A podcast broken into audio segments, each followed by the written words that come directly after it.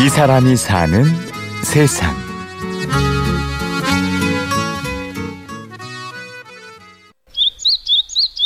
일단 주변의 소리에 귀를 기울여 보세요. 음, 봄에 벤치에 앉아가지고 귀를 기울일 때, 어, 새소리도 들리고, 산들바람 소리도 들리고, 여러 가지 소리가 다 귀를 뚫고 들어와요. 뭐든 좋아요. 관심이 가는 대상은 자세히 살펴보는 거지요. 자세히 들여다보면 뭔가 특징을 찾을 수 있어요. 그러면 그 특징을 가지고 한번 시를 써보면 잘 떠올라요, 시가.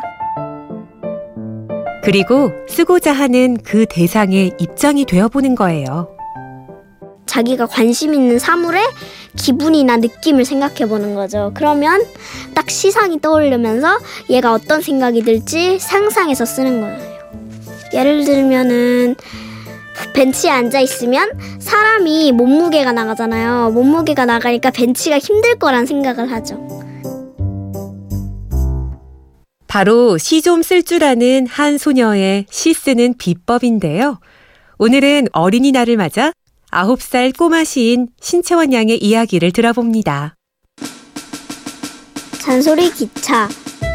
칙칙폭폭 엄마 잔소리 기차 또 발동이다. 엄마의 잔소리 기차는 끝없이 이어진다.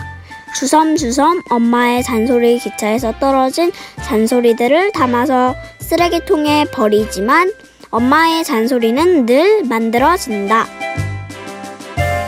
엄마가 하루 종일 잔소리를 하는 것이 꼭 기차가 길게 끝도 없이 가는 것 같아서 엄마가 평소에 잔소리를 많이 하세요? 네, 어떤 잔소리를 해요, 엄마가? 음, 늘어놓는 거. 그 장난감을 무슨 책상 위에 조금만 올려놔도 계속 막 잔소리를 해요.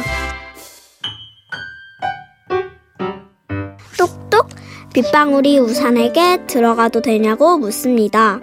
우산은 열어줄 생각을 하지 않습니다. 빗방울은 화가 나서 우산을 두드립니다. 날에 학교에 가는데 딱 빗방울이 너무 굵어져가지고 갑자기 막 뚝뚝 떨어지는 거예요. 근데 그 소리가 꼭 그 우산한테 열어달라고 똑똑 두드리는 소리 같아서 엄마의 잔소리, 비 오는 등굣길은 물론 청소기, 나무, 라면, 수건 등등 사소한 일상도 채원이의 손을 거치면 모두 한 편의 특별한 시가 되는데요. 어 60편 정도 있어요 이 시가. 지금 쓰고 있는 시는 한 여섯 다섯 개 정도를 지금 막 쓰고 있어요. 생각날 때마다 개수가 한정되어 있는 건 아니고 그냥 그 노트에다 적어요. 생각날 때마다. 시라고 하면 일단 어렵게 생각하기 마련이지요. 아홉 살 어린 소녀가 이렇게 시를 즐길 수 있게 된 건 채원이의 아빠 신재관 씨가 있었기 때문입니다. 그 유치원 버스를 기다리면서 아이하고 이제 가는 시간들이 좀 있었거든요.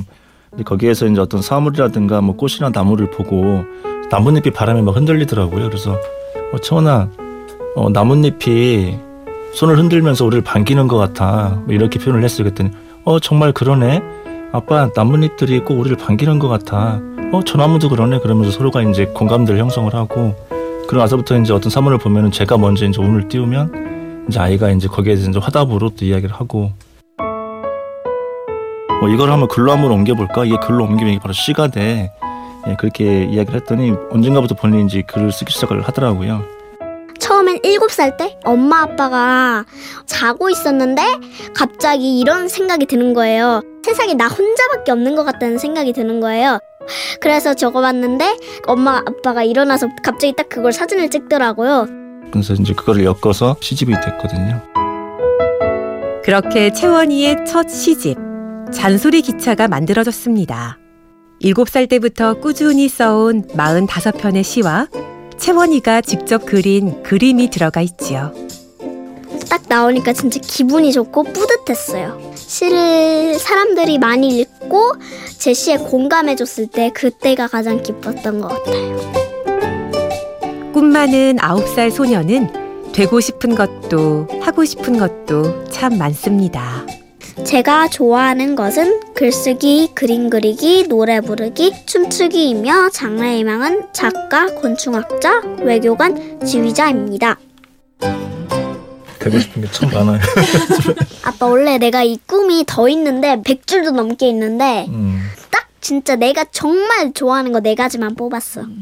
다 되고 싶지만. 그리고 그런 채원이의 곁에는 언제나 든든한 조력자, 아빠가 있지요. 친구 같은 아빠가 되고 싶거든요. 나이가 들어도 전이가 어른이 돼도. 채원이는 아빠를 통해 세상과 소통하는 법을 배우며 자랍니다.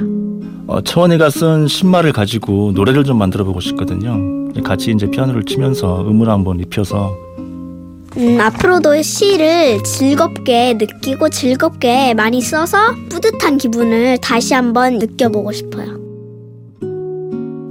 이 사람이 사는 세상, 일상 속 작은 행복을 발견할 줄 아는 아홉 살 꼬마 시인 신채원 양, 그리고 그녀의 소울메이트 신재관 씨를 만났습니다.